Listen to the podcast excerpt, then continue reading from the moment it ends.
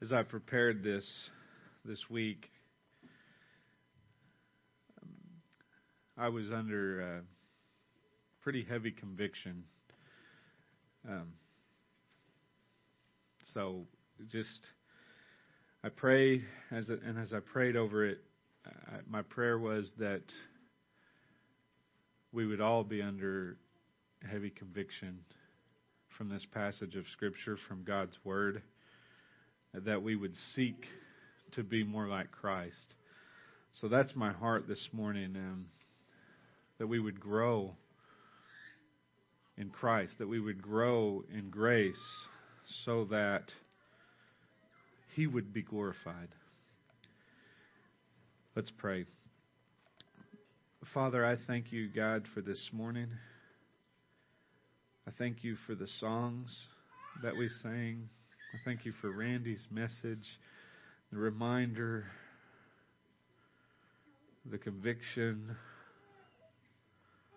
of parenthood, and how it fits with this message and just being like Christ. God, I thank you for my heart that you've changed and that no matter how it strays, how you bring it back. And I pray, God, that if there's hearts who have been hardened this morning, that you would soften them. I pray that if minds and eyes have been distracted from you this morning, God, that you would redirect them, that you would pull them back in, as you've done for me so many times, that you would take your word and you would by your Spirit, give us a new taste. Give us a fresh taste of your glory. Remind us of what you've done for us. Remind us of what you are going to do for us. In Jesus' name I pray. Amen. 2 Peter chapter 1 verse 5 He says, "For this very reason Make every effort to supplement your faith with virtue, and virtue with knowledge, and knowledge with self control, and self control with steadfastness, and steadfastness with godliness, and godliness with brotherly affection, and brotherly affection with love. You see why I was under conviction?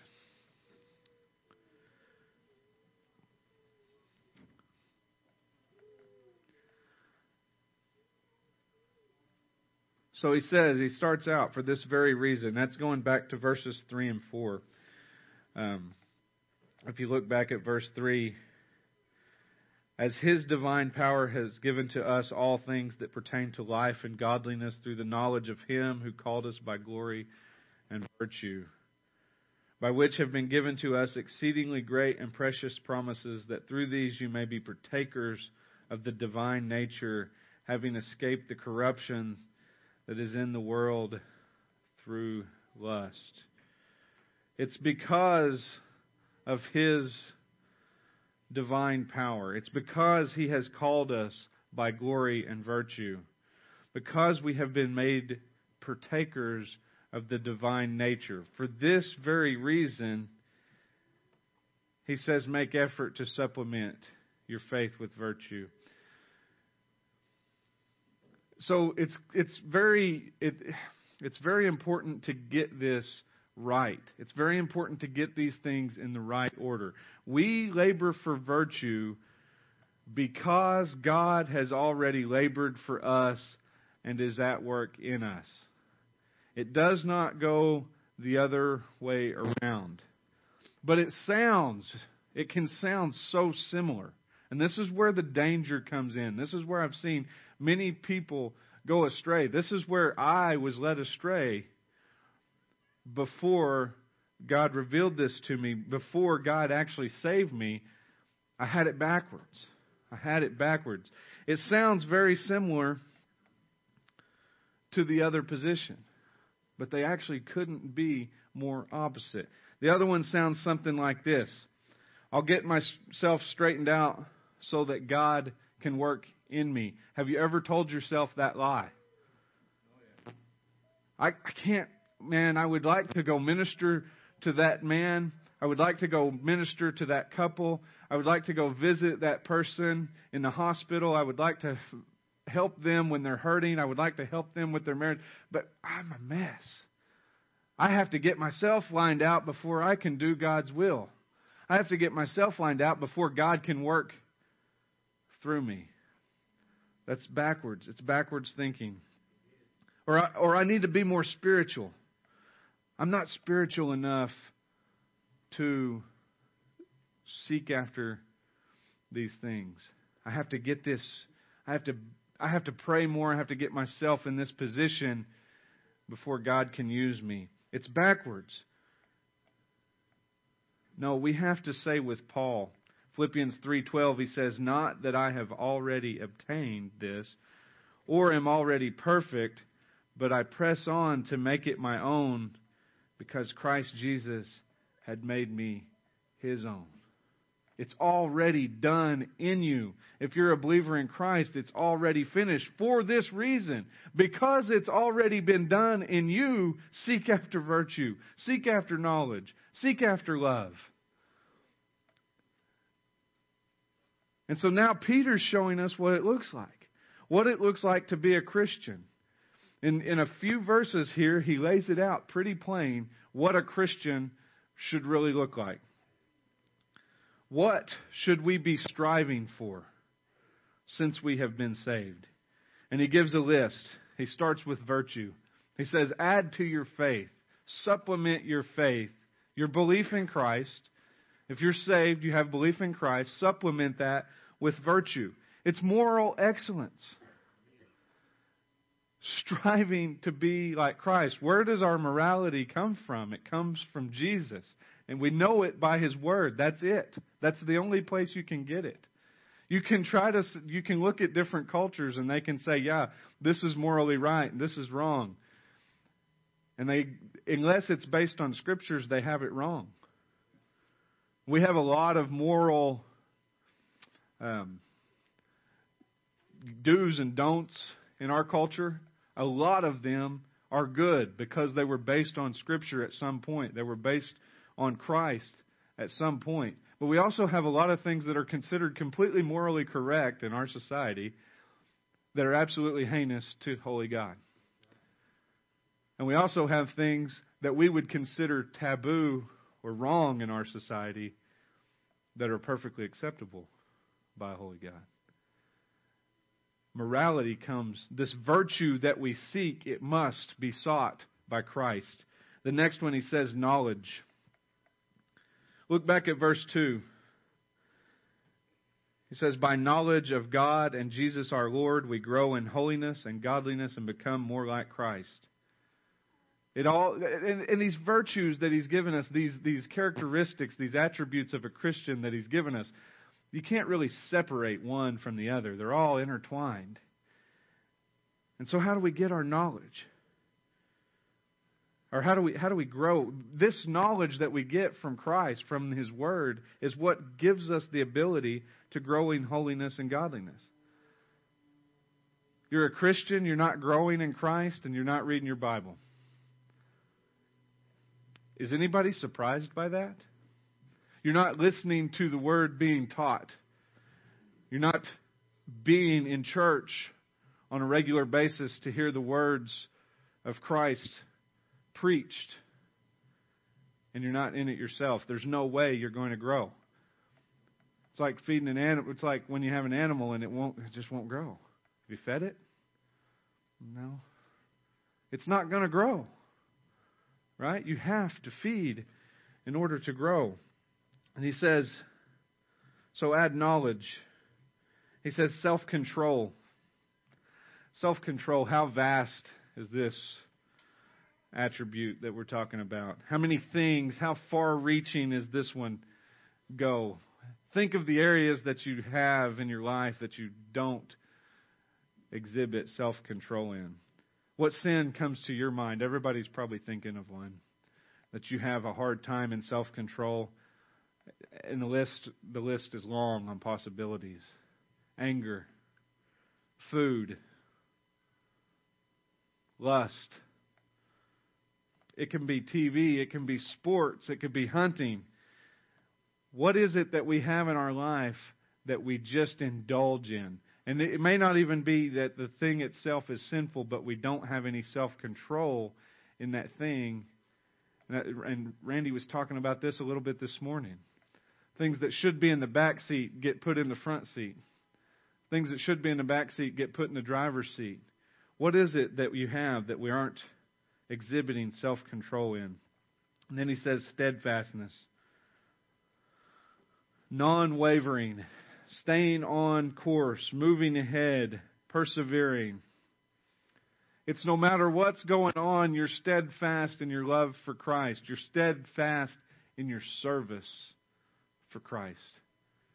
You can be counted on. You can be dependable. And then he says godliness.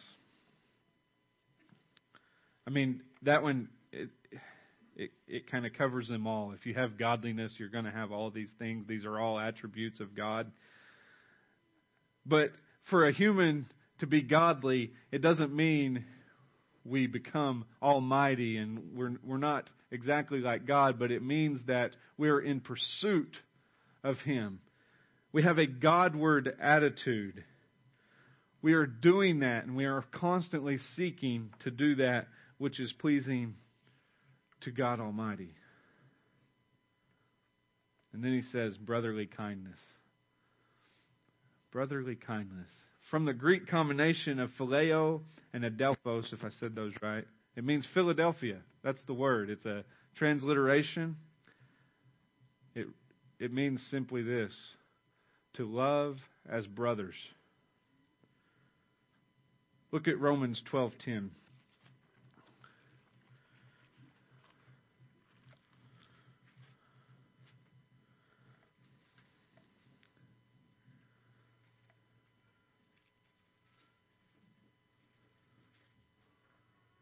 He says, Love one another with brotherly affection, outdo one another in showing honor. Love one another with brotherly affection. If if you've ever had a sibling that you grew up close with, you understand I think what he's trying to say here. There's times when, you know, growing up, I'm sure most everybody fought with their siblings. I had a brother and a sister. We fought. But I can remember those times when that would just when there was times when all that would go away and there's nobody that was closer than my siblings to me. I had friends, all that, but when it come down to it, they were the ones that knew what I was going through better than anybody. And I knew what they were going through better than anybody. We lived together. We ate together. We worked together. We fought together. We did all of those things together. And it, it brought forth an affection that you can't have even with friends. That's what he's saying here. And he says, but he says, outdo one another in showing honor. Outdo your, try, strive, not as a competition, but strive to outserve the guy next to you. Try to outserve your brothers and sisters in Christ. That's what he's saying. Are we doing that? Are you doing that? Is the world look at you and say, that guy is a servant? That lady is a servant. And then the last one he says is love. It's agape. It's unconditional love. And it doesn't say love whenever you're being loved. It doesn't say love how you're being loved. No, it's agape. It's unconditional. Our command is to love as Christ loved the church. While we were yet sinners, He died for us. There was nothing in us worth loving. And He did it anyway, and now we're to respond with the same kind of love for our brothers and sisters.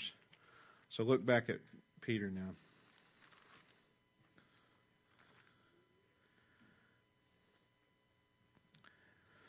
In verse 8, he says, For if these qualities are yours and are increasing, they keep you from being ineffective or unfruitful in the knowledge of our Lord Jesus Christ.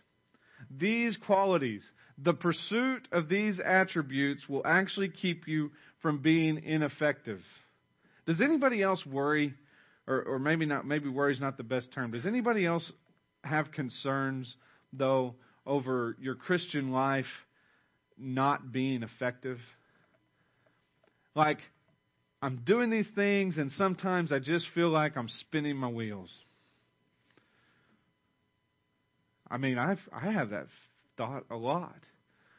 I know anybody who's been involved in any kind of ministry or witnessing or anything like that has probably had those thoughts because sometimes we don't see the fruits of our labor. Actually, I think a lot of times we don't see the immediate fruits. We're not patient enough to wait and see it. But what Peter's saying here is if you will pursue these qualities, you won't have to worry about your ministry or your your Christian life being ineffective. It will be effective.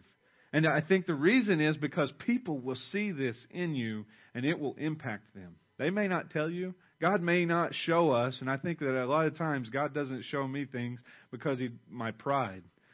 If I saw what God was doing, then I'm I would be inclined to get boastful about that. But it will be effective. I mean, that's a promise that is here given. But he also, he says, they keep you from being ineffective or unfruitful in the knowledge of our Lord Jesus.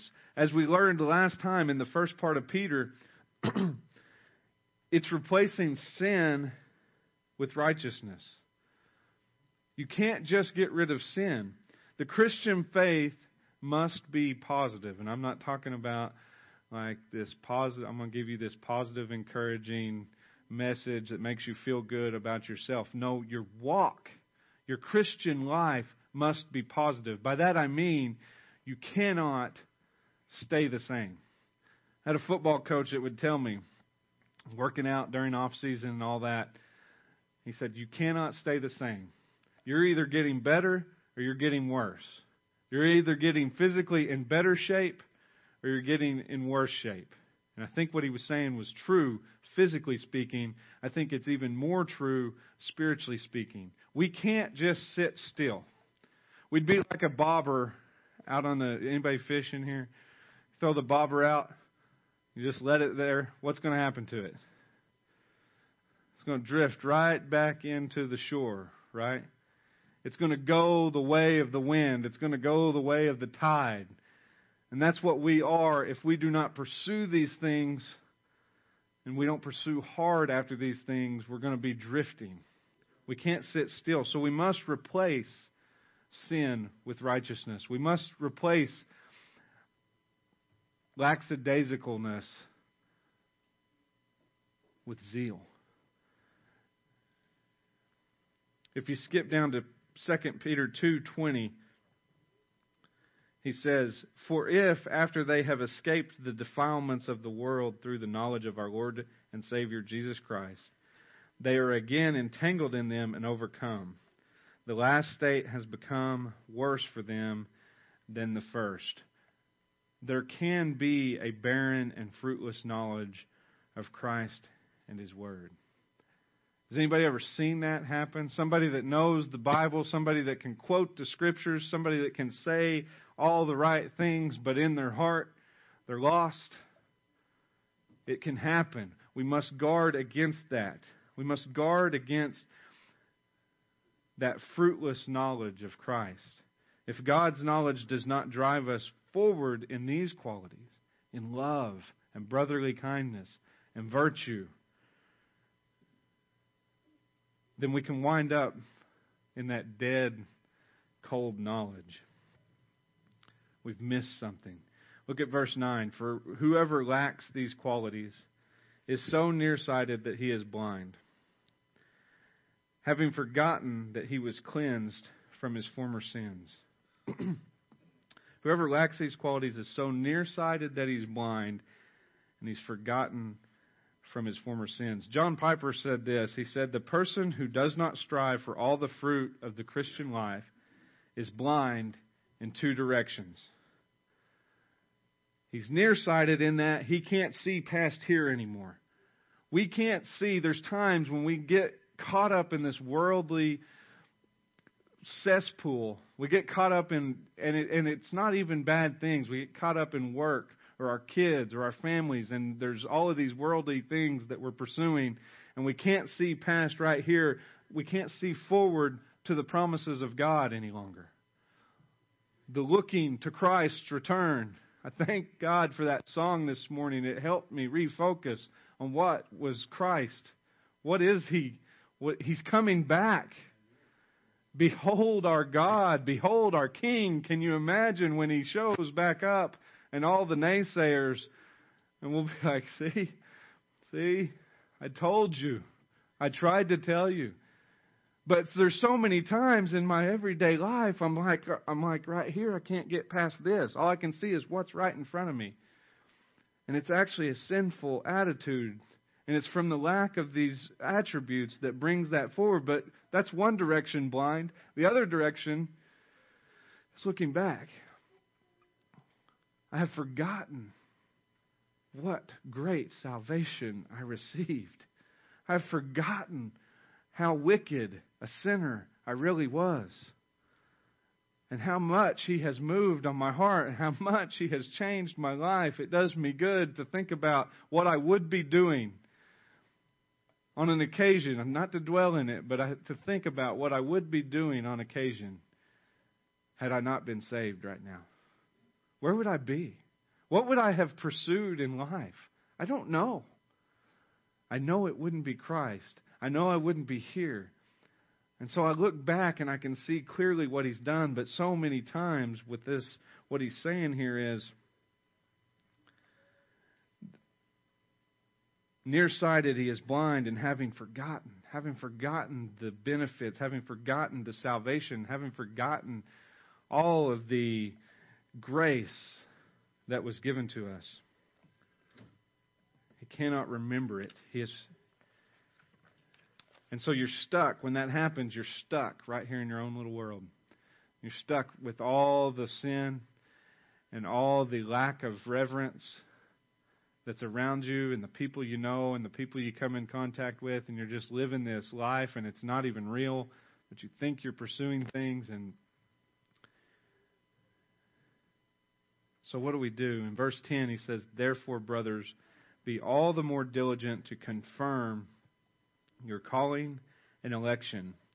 For if you practice these qualities, you will never fall. Wow. Now there's a promise. There's a promise to take into account. There's a promise to look forward to and break through the haze of the world and see Christ on the other side in the future.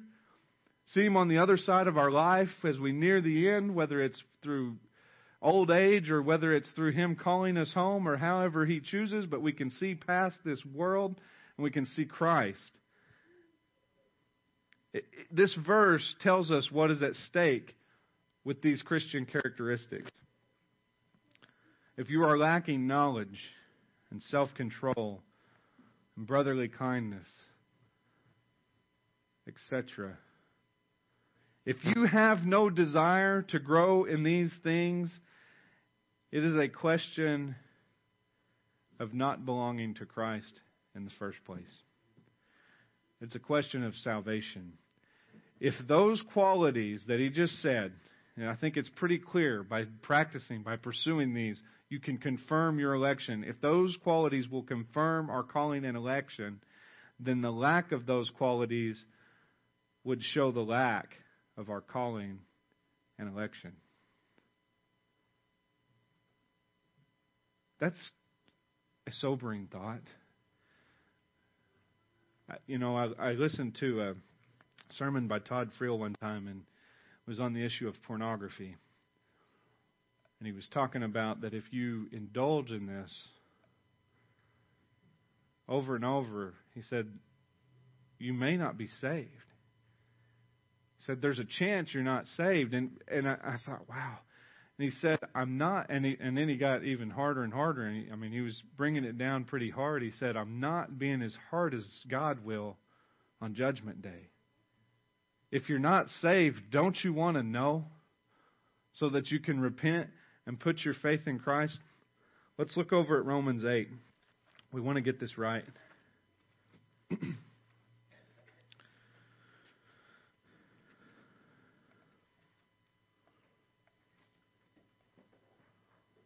I want you to understand what the calling and election is. These are these are um, kind of uh, scary words within Christianity, right? You start talking about predestination and election and calling, and and people get nervous. People get antsy. They don't want you interfering with their free will. Well, I'm not going to interfere with your free will. I don't have the ability to do that, but God does. And so we want to make sure that you understand just what kind of position this is. Romans 8:30 he says, "And those whom he predestined, he also called, and those whom he called, he also justified, and those whom he justified, he also glorified." We're working on the truth that the whole world lies under sin. Every single person born after Adam was born a sinner under condemnation. It's a fact of the Bible. You can't get away from that. Every single one deserves the punishment, the wrath of God. So we have to understand that. And God is, to understand that, you've got to consider God's righteousness, His holiness. And because He is righteous and holy and just, the whole world lies under judgment. That's where we are. Every single person in this on this planet is under judgment. But the, one of the, my favorite verses in scriptures in Second Ephesians when it says "But God," just simply that right there. But God, because of His great mercy, He has ordained a people to be saved by grace. That's what He has done. He could have completely left mankind to wallow and be destroyed. He could have killed Adam and Eve immediately, physically, and sent them to hell. Or he could have let every single one of us be born in sin and live our life of sin and then send us to hell. And he would have been completely just in that. But because he wants to show his mercy, because he is a merciful God, he has ordained a people to be saved. These are the ones chosen to be transformed to the image of Christ. Now, what you notice there in 830 in Romans, it does not give room for those who are predestined but aren't called. It makes it very clear. Those whom he predestined, he also called. It makes no room that if you're predestined and called, but you wouldn't be justified.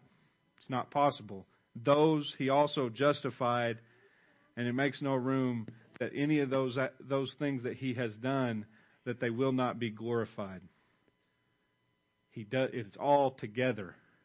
Okay, that's important to understand. They are eternally secure. None of God's sheep will go astray. He will not lose one. Randy talked about how the the I was thinking as he talked about the man who went after he, he took a leave of absence from his church and went after his son who was struggling in a marriage. He didn't leave him. Well, I thought, how much more our shepherd? He left the 99 to come after the one. He will not lose a sheep. He is the perfect shepherd. He's not going to lose one of his. But on this side of heaven, we must sometimes ask the question Am I amongst God's elect? Matter of fact, that's the most important question we can ask. Am I saved? Am I currently under God's righteousness and mercy, or am I currently under His wrath? It's one or the other. Have I truly been born again? And so Peter says to confirm your election, make sure that you have been called to be transformed to the image of Christ. How? By striving after faith, virtue, knowledge, self control, brotherly kindness, love. That's how we do it. That's how we confirm it. We strive after those things. How do we do this? What is the practical application of striving after these things. I mean, I can tell you you should you should be more virtuous. You should be more godly. I can tell you that all day long, but what, how does it actually happen? Well, just just consider a few things here. Faith and virtue and knowledge will mostly come by prayer and study of the scripture. Reading God's word will greatly increase in knowledge, and prayer will help keep it from being that dead knowledge we talked about earlier. Reading God's word and memorizing it and with apart from prayer and apart from the Holy Spirit can wind up in that dead knowledge. And the other thing that is very important in this is not only reading it and prayer, but being discipled having somebody teach it to you, reading commentaries about it, um, and and studying it and breaking it down, because it's important not to. It, iron sharpens iron. Have you ever met somebody that figured something out and studied by themselves their whole life, and then all of a sudden you try to point out something where you think, well, this actually what you're saying may not, and they don't deal with that very well. So it's important to have that brotherly kindness along with learning this faith, virtue, and knowledge. And then when you look at self control, brotherly kindness, and love, these can absolutely not be achieved alone. Of course, all of these take the power of the Holy Spirit. You can't do it. You don't have it in you to do this, to, to even pursue these apart from Him. But with this one right here, it's especially true that they cannot be achieved alone. Why? Because the very essence of the equality requires other people to be involved. Look at 1 John 3:14.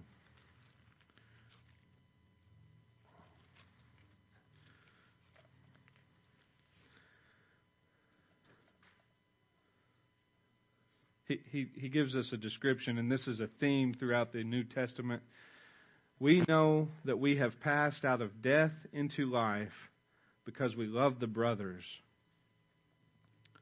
Whoever does not love abides in death. You can't demonstrate this to yourself or anybody else apart from the church. You have to be around brothers to love brothers. You have to be around the body of Christ to love your brethren, right? You can't do it um, uh, by the church. I mean God's people. You can't be isolated and pursue this virtue. You can't be isolated and confirm your calling and election. It's an impossibility. You have to be able to show brotherly kindness. You have to be able to show love to the brethren. It's a brilliant design by God. He's given us the church for this purpose and for many other purposes. But it's a gift it's a way that we grow in holiness. It's a way that we grow in Christ.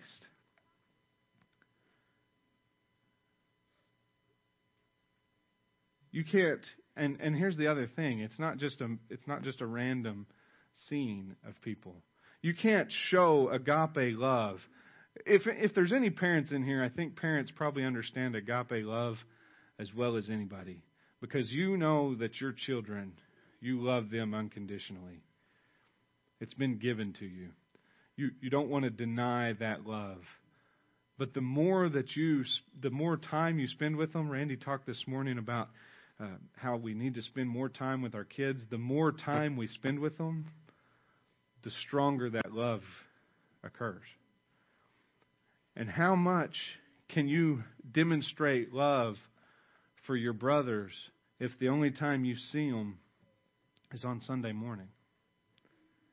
And the only time you talk to them is for about two minutes at the end of the service as we're rushing out the door, or we got this and that, or those things. You know, this is why we've we've tried to have certain things that will help that. This is why we're doing the prayer meetings in the homes. We want to be involved with each other's lives more than what we are. And there's a lot of reasons for that. One is just to show this brotherly love, this brotherly kindness, to follow this command. It's also a safeguard. I want you guys to know me well enough that when I start to slip off into those, whatever they are, when my eyes get focused on this instead of this, I want you to know it. I want you to be able to tell it. Because here's the thing when that happens, I'm not telling you. And you're not telling me. When you get in those situations, the last thing we want to do is tell anybody. And we're really good at deceiving ourselves and we're really good at deceiving others about where we're at. But if you know me, you'll recognize it. Some, are you all right? And, and a lot of times it doesn't take much. We're Christians. We have the Holy Spirit living in us, and He can convict us so easily. But He, he uses all of us to do that. He uses whoever's standing behind this pulpit to do that sometimes, but sometimes it needs to be a one on one thing. Sometimes it needs to be, hey, you seem down more than normal. Some people are better at hiding that than others. But what I'm telling you is we have to know, we have to have a, a, a intimate relationship with one another in order to fulfill what God has done or what God is doing and what He wants us to be. And, and so that means that our attendance at things are part of our assurance. It's part of our calling. It's part of our election. Now, don't get this confused. We definitely don't want to get this confused. It's not like there's an attendance roll saying, okay, you missed here, you missed here. You didn't come to the equipping hour. You didn't come to Bible study. Okay, so no, we know that's not the case. The bigger question that I have, I think somebody in uh, one of the membership classes or meeting we did asked about well, there's so much going on. You know, you, what if you can't come to all of it and all that? That that's not the issue. The issue is not are you here every single time, although I really would wish you would strive to be. But the issue is why is it that you don't want to be? And that's what we're concerned about. And the truth is, there's times when I know in my heart I don't want to go. I don't remember ever a time, though, when I went anyway and regretted it. Not one time. God will use His church to cause you to grow. And, and the other thing on that is, God will use you to cause others to grow.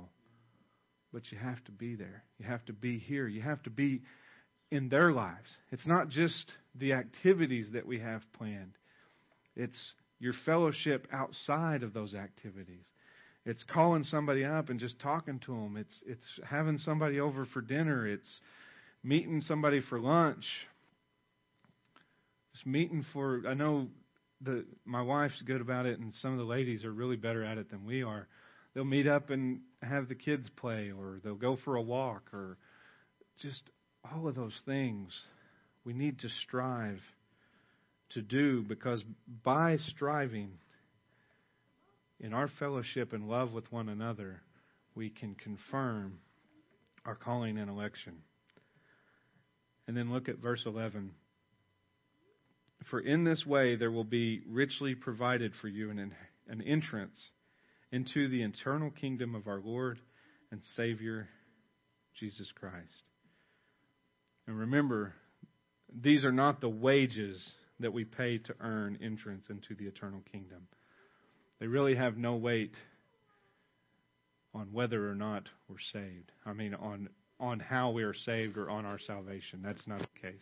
God does that. Christ alone does the saving. But it does confirm it. They're necessary evidence that our trust in God's promise, promise is genuine, and in that way, they are the confirmation of our call and election.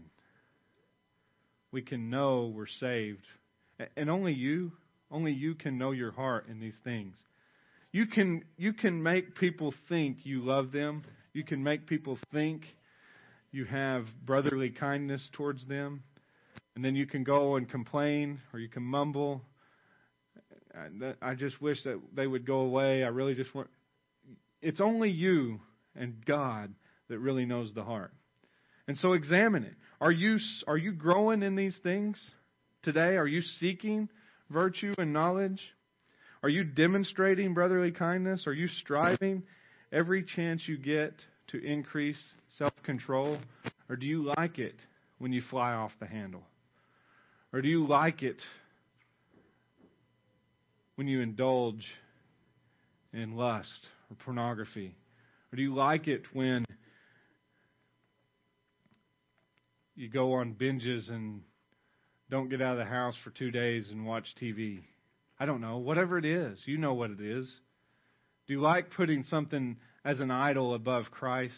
Or are you seeking to grow out of that? Are you striving every chance you get to increase your love for Christ and for the brethren? And if, it, if you're not, there's good news. You are still here, and it's time to start. And if you are, then praise God who saved you. If you're not seeking those things and you never have, then you must consider the possibility that you're not saved. And if you're hearing this today,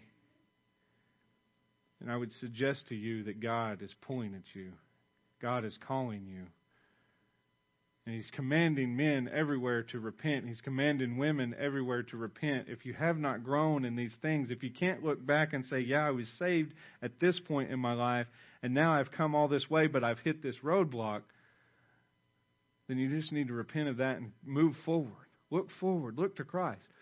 But if you look back and you say, Yeah, I was saved at this date, and I haven't done, I have not grown. I'm still stuck back here then you may want to look back here and see if what you what happened was truly salvation, if it was truly Christ, if it was Him alone, if you really repented of your sins and put your faith in Him, you would get, start to grow. So consider the fact that you've never been saved. Or maybe you've never made a profession of faith at all. Maybe you are an unbeliever and you know it. I just would caution you that you're standing under the wrath of God. And while He is the most merciful and He is the most loving, kind Father we can know, He is also just. There will be a day when all crime, all sin will be punished. But Christ made a way, so look to Christ. Repent and put your faith in Him, and He will save you, and then you can start in the same journey that we're on and growing in Christ likeness. And I just say, praise God today. I, I, I just want to praise Him because He knows me. And He knows I get in those times when I'm right here. I can't see, I, I forget I know they're there. I can tell you all about them, but I just don't really focus my mind on those future promises of Christ. And I can tell you about my past and what God did for me, but there's times when it just doesn't seem as literal and real as it used to. But I praise God that every time I've been in those, He has grabbed me and He has pulled me into Himself and given me new eyes to see and new grace, and He constantly keeps me going. And He will do that for you. And if He hasn't, then I pray that He will. Let's pray. Father, I thank you, God, for for your truth that is perfect, for your holiness that is so real, God, I, I just forgive me, Lord, for my wicked attitude. Forgive me for my earthly desires. And help me to focus on Christ. Help me to remember what great mercy has been bestowed on me. And help me to remember what glorious coming of Christ is. That you would help us. Help us all, God. Help us all to think about the future coming of Christ. Behold our King. Behold our God. By doing this, it would cause us to overflow with joy and that we would proclaim Him to the lost, that we would proclaim Him to this lost and dying world, Lord. In Jesus' name I pray. Amen.